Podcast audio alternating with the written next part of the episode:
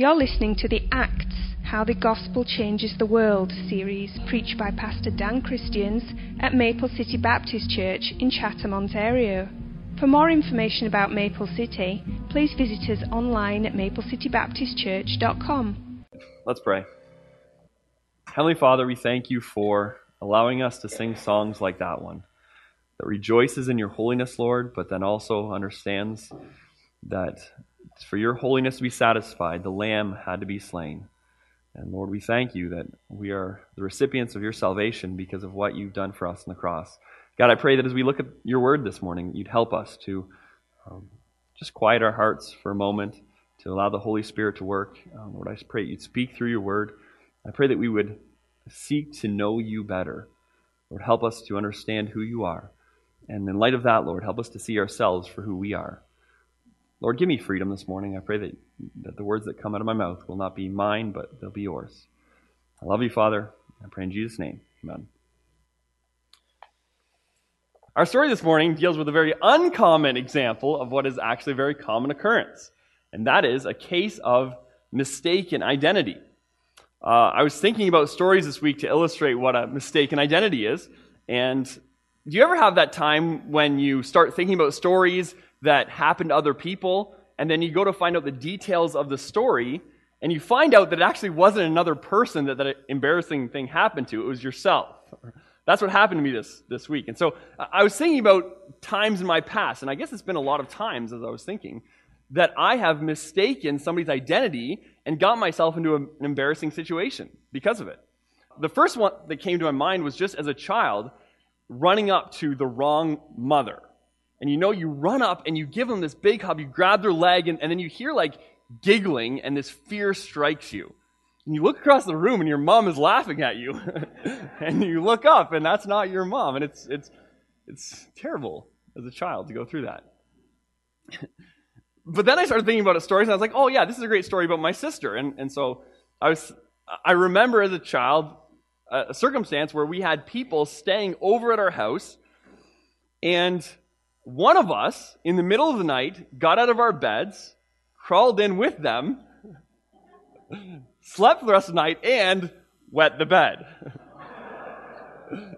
I was positive it was one of my sisters that did that. It wasn't, it was me.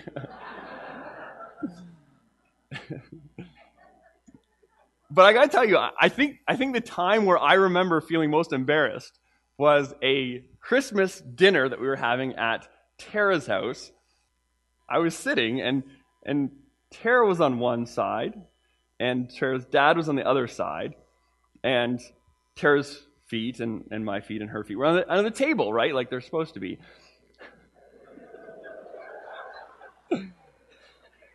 Somehow, her dad got his feet all the way to the other side of the table where Tara's feet were supposed to be.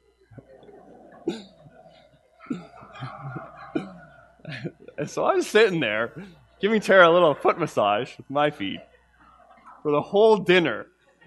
And he didn't tell me until the dinner was over. oh.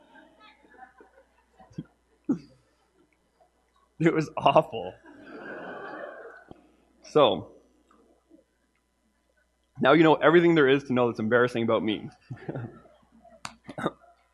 In our story, we're going to get into a less embarrassing, but probably more serious case of mistaken identity.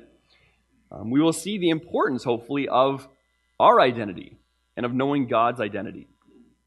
We're going to focus on the identity of the Apostle Paul. Uh, if there are two things that we must know in this life, it is that we must know ourselves and we must know who God is.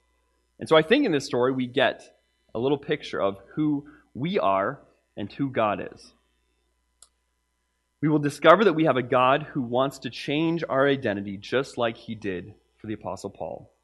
My prayer is that once again, as we examine Paul's life, we will see the amazing grace of God, the amazing power of God at work.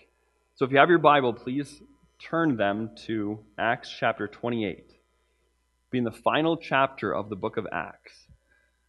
And of the 28 chapters in the book of Acts, 17 of them are devoted to the life of the Apostle Paul. There are so many lessons that we've learned over the last hundred plus lessons we've gone through Paul's life.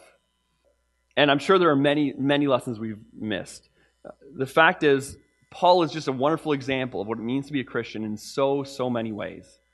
But I don't know if there's a better lesson that we can get from the Apostle Paul's life than his identity and seeing how his identity was transformed by the power of God.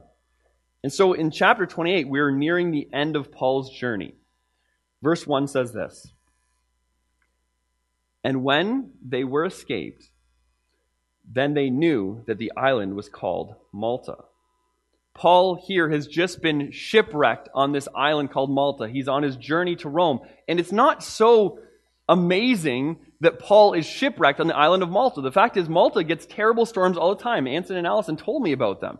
And so ships do crash around and on that island quite often enough. But what is amazing about this story is how Paul got to where he is. When you think back about the Apostle Paul's life 20 years prior to this, He's a Pharisee. And he's, he is the one leading the persecution against the church of Christ. He is the one that's dragging men and women out of their homes and dragging them and putting them into prison and separating families. He is the one authorizing the persecution, uh, I mean, physical beatings and even death of other people. This is the Apostle Paul. This is the guy before he was transformed. And then it's amazing to see how he was transformed on the road to Damascus, how God saved him, showed him that Christ was God and that he needed him to save him.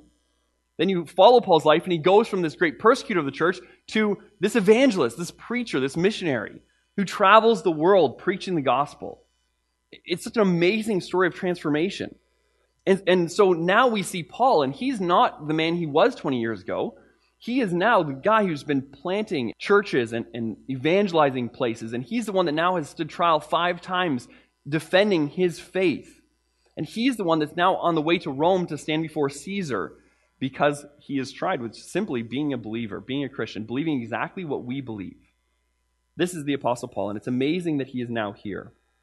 Let's see what happens in verse 2. It says, And the barbarous people showed us no little kindness, for they kindled the fire and received us every one because of the present rain and because of the cold. And that verse is interesting because it says the barbarous people, which we would think of being barbaric, and then it describes somebody who is incredibly nice. And we usually wouldn't say like a barbaric action is to take a group of people who've just been shipwrecked and give them blankets and kindle a fire and take them in your homes and feed them. We wouldn't think of that as being a barbaric action, right? But back then, when they thought of a barbarian, they were just simply referring to people who didn't, who weren't Greek or Roman. And what happened was, it's kind of interesting, um, the word barbarian is an onomatopoeia, which is a word that is, it's created to mimic the sound of the word you're trying to describe. And so, when they first, when the, when the Greeks first met these people, the people that didn't speak Greek, they, all they heard when they were speaking was barbar, and they came from that, okay, bar, barbar, barbar, barbarian. And that's what they called them. And so these people don't think of you know a barbaric person when you think of the Maltese. Think of a foreigner or a native of the land. That's all they are. And so they're incredibly kind. They take care of these people that they didn't even know. And the fact is, most of the people on this ship were criminals, yet they cared for them. Spoke about that a lot last week. Let's get into verse 3. It says, And when Paul had gathered a bundle of sticks and laid them on the fire, there came a viper out of the heat and fastened on his hand. So here's the Apostle Paul who's now been leading this group. he's kind of transformed himself into the leader through all these series of events. And yet he's the one that goes out and he gathers sticks. And so he's gathering sticks to get this fire going. And as he throws the sticks into the fire, because of the heat, a snake jumps out of the fire and fastens on his hand. The word for snake here, the word viper, is echidna. And the word echidna is only used by one other person in the Bible, and that is Jesus. Jesus used it four times throughout the Gospels, and he's always using it to refer to self righteous religious hypocrites. Interesting that this is the venomous snake that they're afraid is going to kill Paul, is what Jesus calls the self righteous religious people, hypocrites. In fact, the last time he said it was in Matthew 23, verse 33. He said, You serpents, you generation of vipers, how can you escape the damnation of hell? That's Jesus. He's so nice. Well, some will point out that right now there are no fatally poisonous snakes known to live on the island of Malta. So what they'll say is, I was actually reading commentaries this week, and the one commentator said, oh, well, it was probably just a gardener snake, and they got it mixed up. There wasn't any poisonous snakes. Um, before we go like changing our Bibles, I think maybe we should see if there's any other possibilities. And I, I wonder if maybe the Maltese people didn't like the idea of poisonous snakes killing them all the time, and so they did whatever they could to get rid of them, and eventually they were able to get them off the island. You say, well, that would be very difficult. Yes, it would, but the Albertans did it with rats, right? They were able to, to rid all of the rats out of Alberta, so it's not that far fetched to think that they would do that. Now there is none left. But, but back then, we see very clearly from the reaction of the Maltese people who lived there that there was poisonous snakes on the island. Verse number four says that when the barbarians saw that the venomous snake hang on his hand, they said among themselves, No doubt this man is a murderer, whom, though he escaped the sea, yet vengeance suffereth not to live. So they see this all happen and they just assume that this is vengeance happening. This is justice happening. Now, depending on who published your Bible, the word vengeance will either be in small letters or in capital letters. It should be in capital letters because they were not just saying justice is being served, they were referring to a god named Dike or justice, vengeance. They had a god, and it was Zeus's daughter, and her job was to view the affairs of mankind and then report when wrongdoings were done so that those wrongdoings could be punished. And so what they see happening here is that although Paul was somehow able to escape the sea, although he, he survived the shipwreck, now the goddess of justice, Dike, is getting her vengeance. She is executing the law uh, on, the, on the apostle Paul. And so that's what they see happening. They think that this is the goddess Dike taking care of what should have been done earlier. Verse 5 says this And he shook off the beast into the fire and felt no harm. Can we just pause for a second and recognize the awesomeness of the Apostle Paul here? I thought about, I'm trying to picture these events as they happen, right? How many people here are like terrified of snakes? You can't stand it. Okay, good. Keep your hands up. Okay? How many people have like a healthy aversion to them? Put your hands up with those people. Okay? Okay? All of the rest of you are crazy.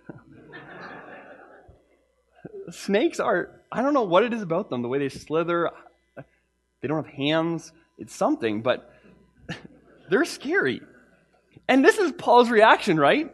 It, I mean, he's, it's in, in the dark. He just put wood into a fire, and then this poisonous snake hiss and jumps out at you and fastens on your hand and it's clamped on your hand and everybody's looking at you and they're talking about how vengeance is getting its due, right? That's, that's what's going on. He's hanging there with the snake and then it says he, he brushes it off into the fire, right? I mean, can you imagine Paul not just, what would you do? I'd freak out. This snake comes out of the fire and fastens my hand, it's poisonous snake. I'm, I'm not going to be doing well then.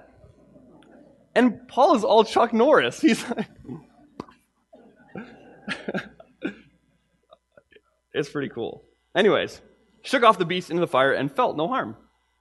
No problem. Verse 6 Howbeit they looked when he should have swollen or fallen down dead suddenly, but after they looked a great while and saw no harm come to him, they changed their minds and said that he was a god. It's a very interesting turn of events here because before they thought he was a murderer, but then they're, they're looking at him, they're looking at him, they keep looking at him, and eventually they see that what's going on here? He's so cool about it, and then nothing happens to him. There's no change. He, he doesn't get all swollen, he doesn't start gasping for air, he doesn't die. This man is not a murderer, he is a God.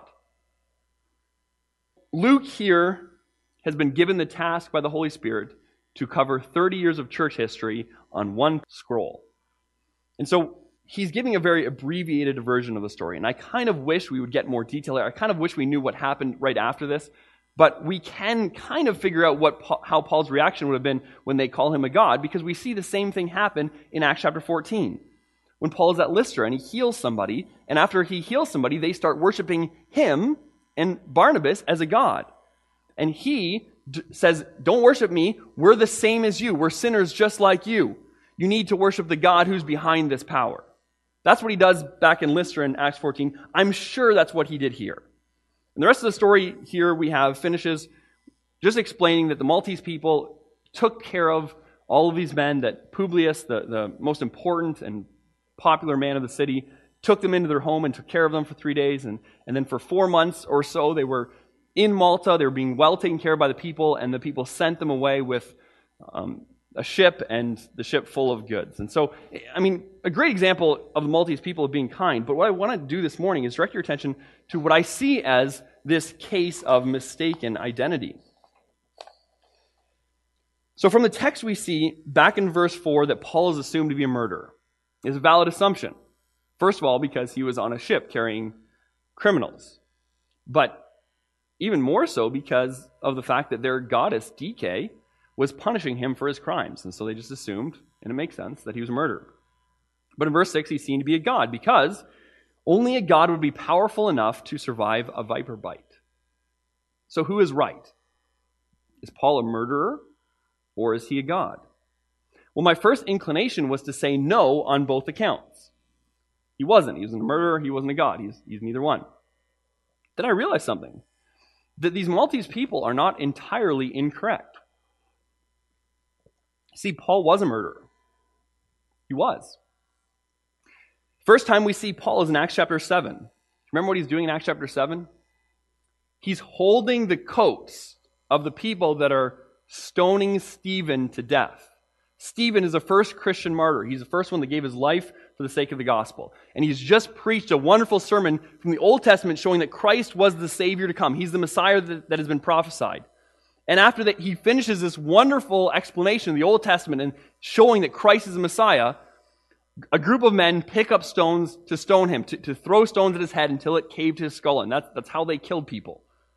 And Paul is the one there that's consenting to what's going on and holding their coat so they don't get dirty while they kill the guy. That's when we meet Paul. In Acts chapter 8, we hear in verse 3 that Paul is the one making havoc of the church and throwing men and women into prison. And then in Acts chapter 9, it says this In Saul, yet breathing out threatenings and slaughter against the disciples of the Lord, went into the high priest and desired of him letters to Damascus to the synagogues, that if he found any of this way, whether they were men or women, he might bring them bound unto Jerusalem. See, here we have Paul, who back then is, the, is Saul, who is passionate about killing and persecuting Christians. He was a murderer his own testimony before the Jewish mob at Jerusalem in Acts chapter 22, verse 4 said this And I persecuted this way unto the death, binding and delivering into prisons both men and women. Back then, he might have been ignorant. He, might have known all of what he was doing. He didn't know that he was actually going against the church of God. But he was still kill, killing innocent people, innocent Christians. So Paul was a murderer. But then there's this twist in the plot line where we find out that no, he's not actually a murderer anymore. That's what they believe, that he is a God. And why do they say that he is a God? Well, they say that he's a God because only a God had the power to survive the bite that he had. As I thought about that, I thought, yeah, okay, well, clearly Paul is not actually a God. But the reason they think he's a God is because they see the power of God in his life.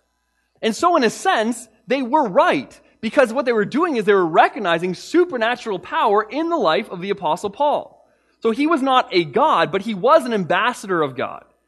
He was representative of, of God, and he, and God's power was working in and through his life. Paul lived not as a murderer, but as a man forgiven of his sin and empowered by God to be his ambassador here on earth. And so they weren't entirely wrong there either. And so you say, well, the, the text, the title of the sermon is supposed to be a case of mistaken identity, but now you're saying there's not really that much of a mistaken identity, so where, what, what are we going to talk about? Well, I think there still was a mistake, case of mistaken identity in the text. And that comes when we look at how these Maltese people viewed God. See, they thought God was the goddess Dike, and they had a, a pantheon of other gods, but in this text, the goddess Dike. And they saw God as a God of justice who would, who would give the person what they were due, who would punish the, the crime. but they did not understand the God that Paul served. And so that's where we find, I think, this case of mistaken identity. The more I learned about this, the more I got excited, the more I thought about what was going on here. How great a God we serve that would save this murderer like the Apostle Paul, would save him from his sin, forgive his sin, and then in his life have his power so evident that other people see his life and see God behind it. And then use this murderer who he's saved to bring the gospel, the story of who he is, who God is, to other people so that they can hear the gospel as well. What a, what a wonderful God. This whole story is just God's orchestration of events so that these Maltese people will now hear about Christ. So, what I want to do this morning is give you an application. We'll do this quickly. It'll be two identities and a mission. Two identities and a mission. The first identity is this it's you. You need to know who you are. And I don't just mean know who you are, like do some self reflection and, and write down some good things about you. I mean know who you are based on who God sees you as. Know who God thinks you are. Because who God thinks you are is a lot more important than who you think you are. If God exists, if He's the eternal God and, and, and you're an eternal soul, eternal being, then knowing what God thinks is a whole lot more important than what we think. Because the truth is, I know for myself, I think wrong things about me all the time. Right? Think I'm handsome. I don't. But we, we're so good at, at deceiving ourselves. I'm sure you've looked at people before and, and, seen them on television or seen them, uh, and, and they think they're so great. I mean, they think they're the cat meow, and they're not. And we're so good at deceiving ourselves, so we need to know what God thinks. Know who you are. We can hear the testimony of Paul and not once realize how much we have in common with him. Right? We think of him as being just, just remarkable, sensational story. But his story is not that dissimilar from ours.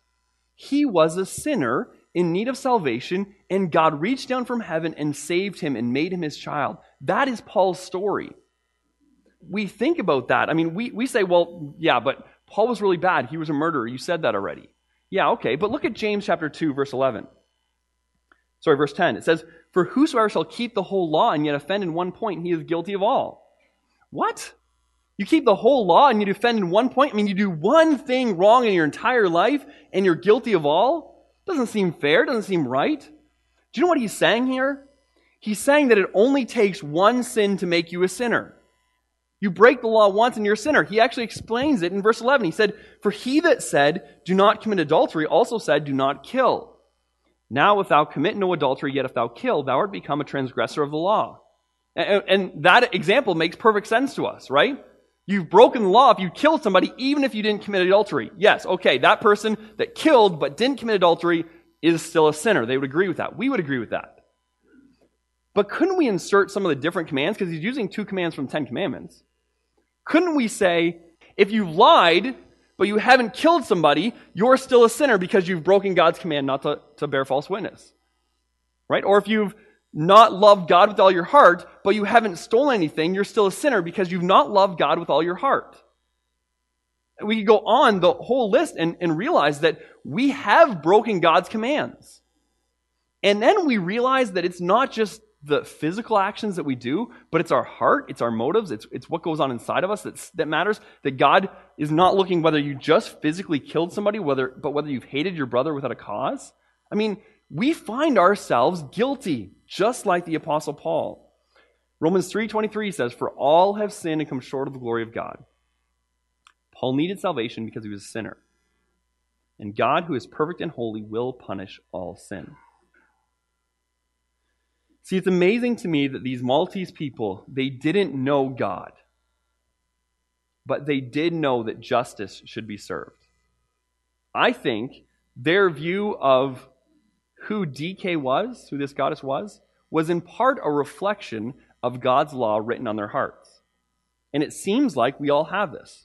Okay, even atheists, when you talk to them, they have this moral guide, this idea that killing an innocent life is a wrong thing to do. Right? Well, where does that come from? I think it comes from the same place the Maltese people had it that they knew that murder should be punished.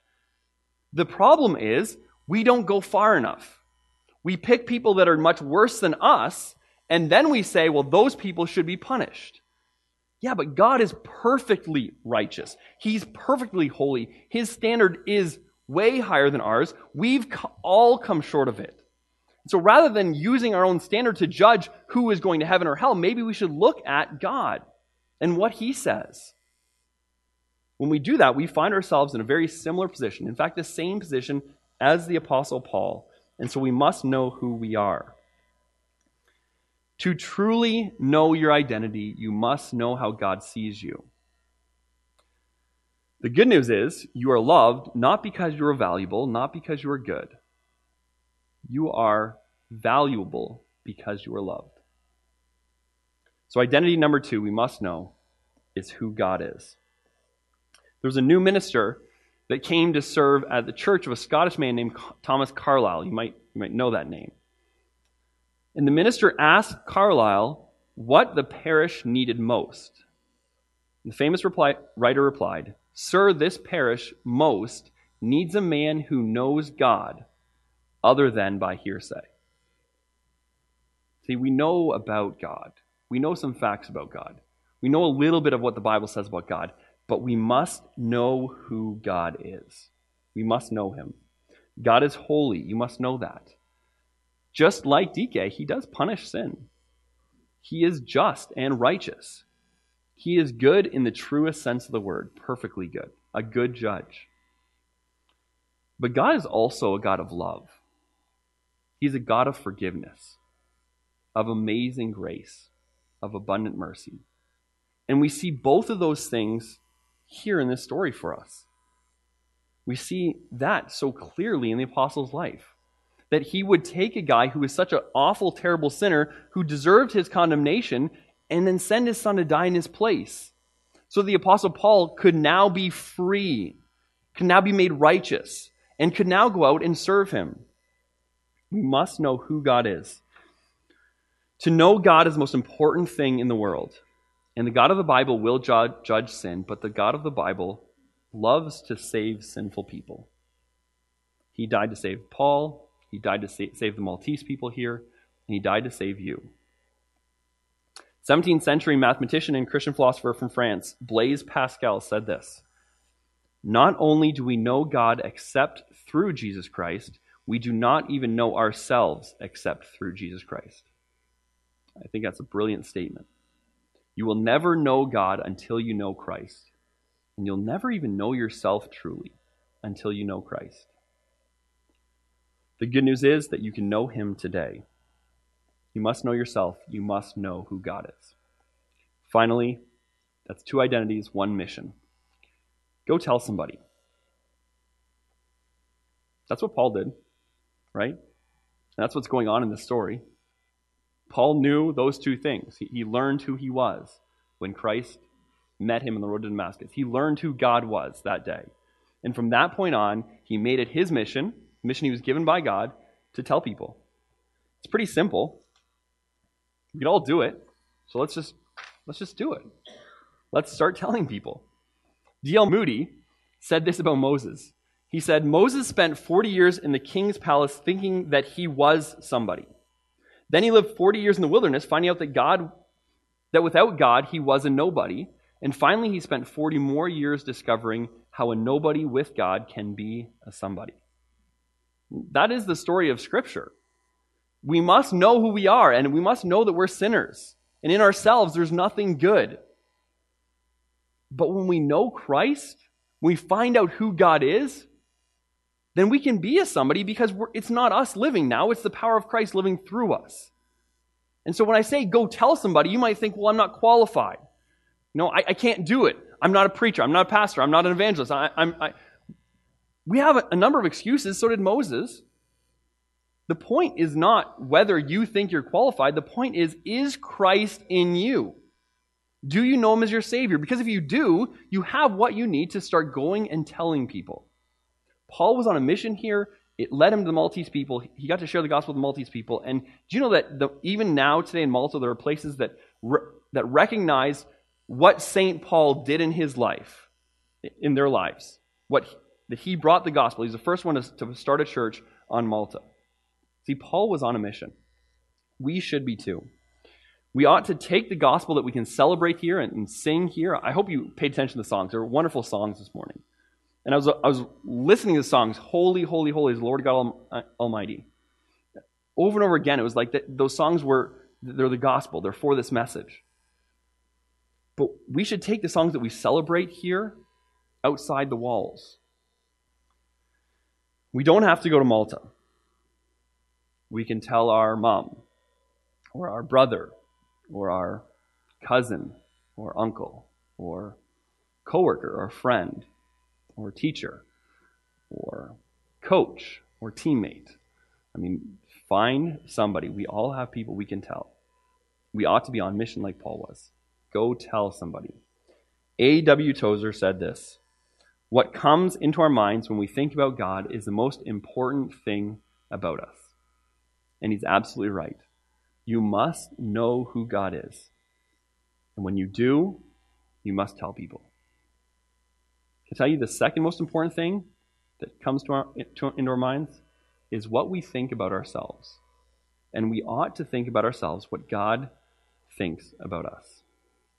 If you don't know God, I beg you to see your sin, to see how God sees you, to repent and to put your faith and trust in Jesus Christ to save you. That's what Paul did, and we are not so different than him. And if you do know Christ, see yourself as an ambassador who is on a mission. Let's pray.